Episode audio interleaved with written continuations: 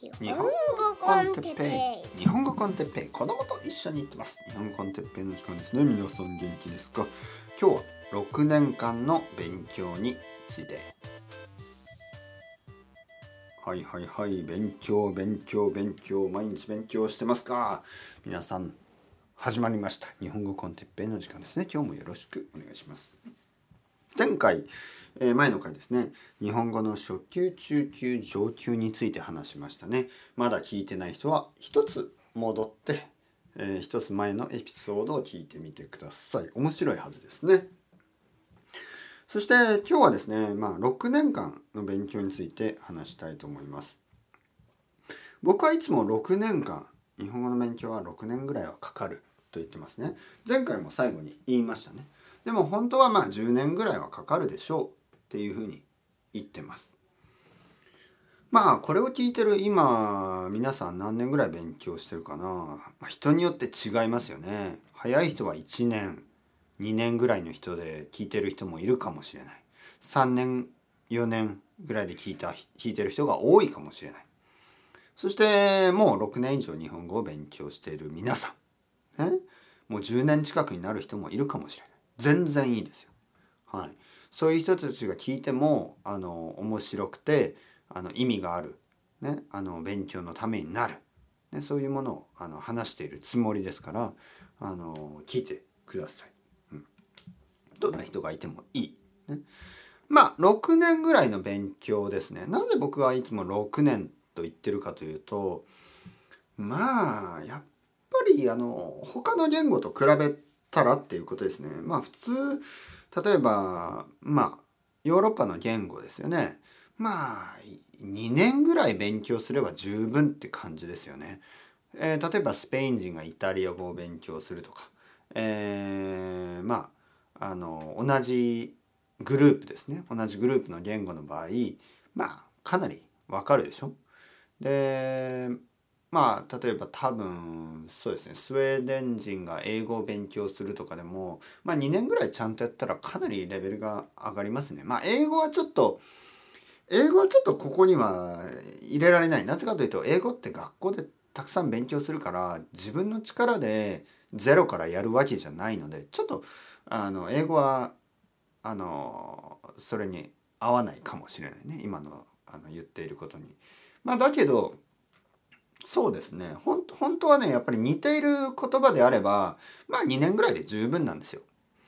僕は韓国人の人で2年ぐらいでかなり日本語が上手くなってる人たくさん会いましたよね。たくさん話して、大体日本語学校に2年ぐらい行くとかなり上手くなりますね、韓国人の場合。やっぱり似てるからね、文法が似てるし。中国の人、中国語は分かる人たちはもうちょっと時間がかかりますね。漢字は問題ないんですけど、やっぱり文法が結構違うんで、実はね、言語の場合文法が似てる方が助けます。そうですね、例えばモンゴル人の人は日本語は結構早い、文法が似ているらしいんですね。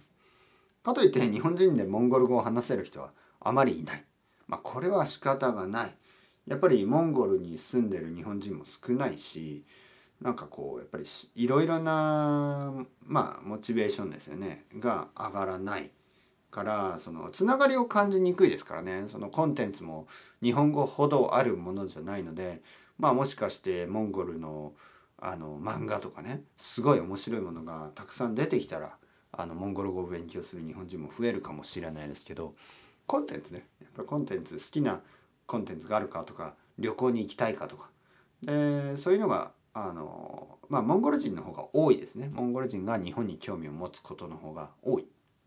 だから彼らが2年ぐらい勉強したらかなり上手くなります。はい。で遅くとも3年ぐらい、彼らでも3年ぐらい。だから日本語っていうのは似ている言語だったら2、3年で結構話せるようになるんですね。それに比べて似てない言語の場合、やっぱり最初の 1,2 年ってもうほとんどないみたいなもの、ほとんどなんてい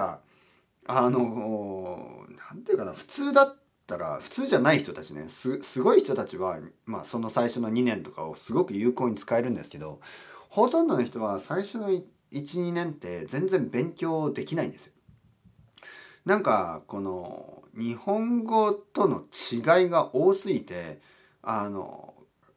かこう例えばヨーロッパ言語と同じように日本語を勉強しようとしたりするんですね。いわゆる直訳をしようとしたりしてね、直訳をね、あとはなんか辞書で調べてそのまま使おうとしたりね。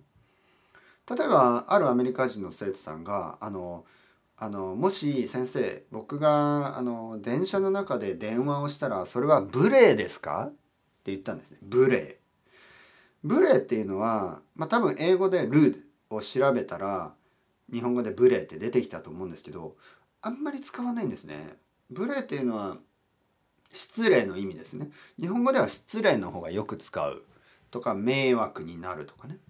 電車の場合は迷惑になるっていうふうに言いますね。もしくはマナーが悪いとか、ちょっと失礼な感じがするとか、そういうふうに言います。無礼っていうのはちょっと侍のようなね、何お前無礼なやつがみたいなね、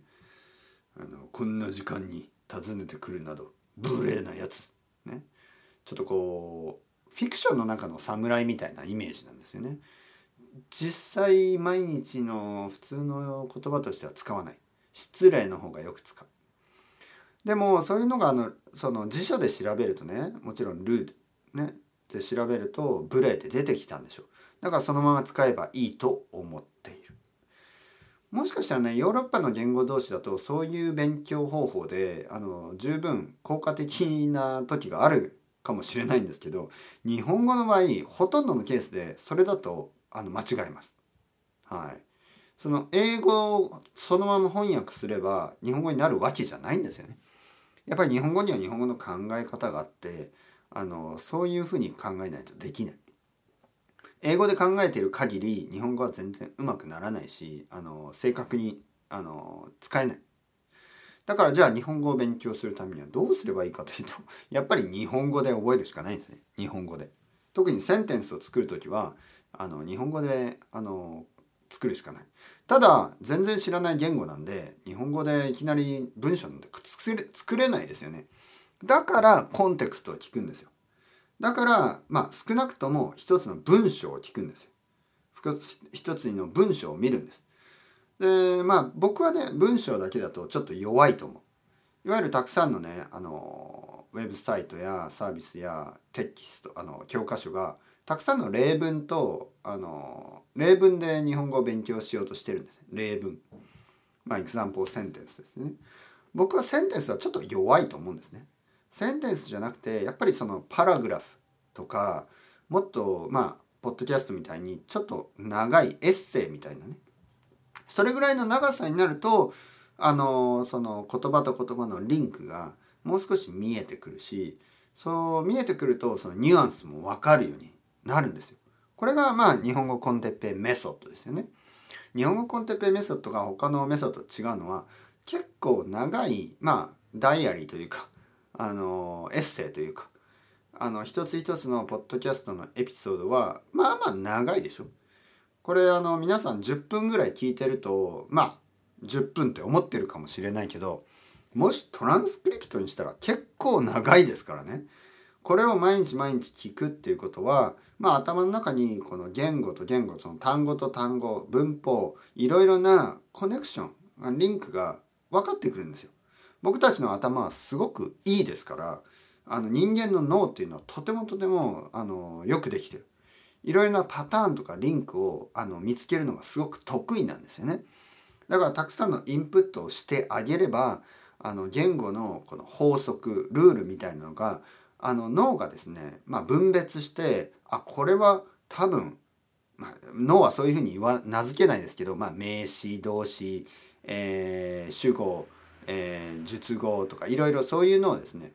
頭が分かっていくようになる。ただその少しずつクリアになっていく感じなんで、これを続けても、例えば日本語コンテッペイを聞き始めて3ヶ月ぐらいはもしかしたら成長を感じないかもしれないんですけど、4ヶ月目ぐらいからビュッてブレイクスルーみたいになるんですよね。でまたしばらく聞き続けて、なんか最近私の日本語うまくなってるのかよくわかんないけど、勉強は日本語コンテッペイぐらいしか聞いてないですねみたいな、そういう人が、1年ぐらいしたらわかるみたいなね、2年ぐらいしたらわかる、3年ぐらいしたらほとんどわかってる、テレビが言うことみたいな、そういうその気づきがたまにあるんですよ。ただ毎日成長を感じられるかといえば、毎日は感じられないです。なぜかというと、少しずつ全体が見えてくる感じなんで、その一つ一つがクリアにね、そのフェーズとして次のフェーズっていう風に感じられないんですよ。歩いてもゴールが見えない砂漠の中を歩いてるような感じがするんですよ。これ大丈夫？これ目的地本当合ってる？不安になりながら歩くんですよ。でもいつか水が見えるんですよね。オアシスが。ついちゃった。ね。こんな遠くにあるはずだった場所にたどり着いた。ありがとう、てっぺい先生。ラクダに乗せてくれてありがとう。あなたを信じてよかった。ね。だから僕たちはラクダに乗ってですね、とぼとぼみんなで砂漠を歩いてる。で、僕だけがいや大丈夫ですよ、皆さん本当に心配しなくてもいいですから、必ず水がある場所に行きますからって言ってるのに、みんなちょっと信じられないな、この男いつも半分本当で半分嘘とか言ってるからちょっと信じられないぞ、ね。で何人かはてっぺい先生を信じましょう、先生にずっとついていく。で僕はあなたたちがそう言ってくれるだけ ありがたいです、でもほとんどみんないなくなっちゃいましたねみたいな、そんな感じで多分500人ぐらいで歩いてる感じかな。僕の感覚では500人ぐらいのすごいファンがいると考えてる、これ多分合ってますね。大体500人ぐらいの人たちはかなりコアなファンの人たち、もちろんその中にももっともっとコアとかいますけど、でも500人ぐらいの人はずっと僕と一緒に歩いてこれる忍耐力、そして忠誠心あるような気がしますね。僕は皆さんに 100% の忠誠心を持ってますからね。本当僕にはもうそういうファンしかいないんですよ。僕の人生にはそういうファンの人たち、あなたですよ、あなたがいるから僕は存在できるんです、このポッドキャストの世界でね。本当にそれだけは忘れたことは1秒もないし、今でも感謝してる、毎日感謝してます。僕は本当にいつも僕を支えてくれている、皆さんはね、僕に支えられてると思ってるかもしれないね。僕は皆さん応援してますからね。だけど皆さんは僕を応援してくれている、ね、こういうお互いがですね、素晴らしい友達みたいな感じで歩いてきてますから、これからも一緒に歩いていこうぜというわけで、今日の話はですね、だから6年ぐらい、かかるんですがいいじゃないですかっていうね、またそういう終わり、もしくは10年ぐらいかかるけど、いいでしょ、みんなでラクダに乗って歩きましょう。まだはねもうすぐ途中の休憩ポイントが見えてきますから、そこで水たくさん飲んでください。美味しい食べ物、果物、いろいろもありますからね。というわけでたまに休みながらまた頑張ろうっていうふうにね、思ってくれればいいと思います。頑張っていきましょう。それではまた皆さん、チャオチャオ、アスタレゴ、またね。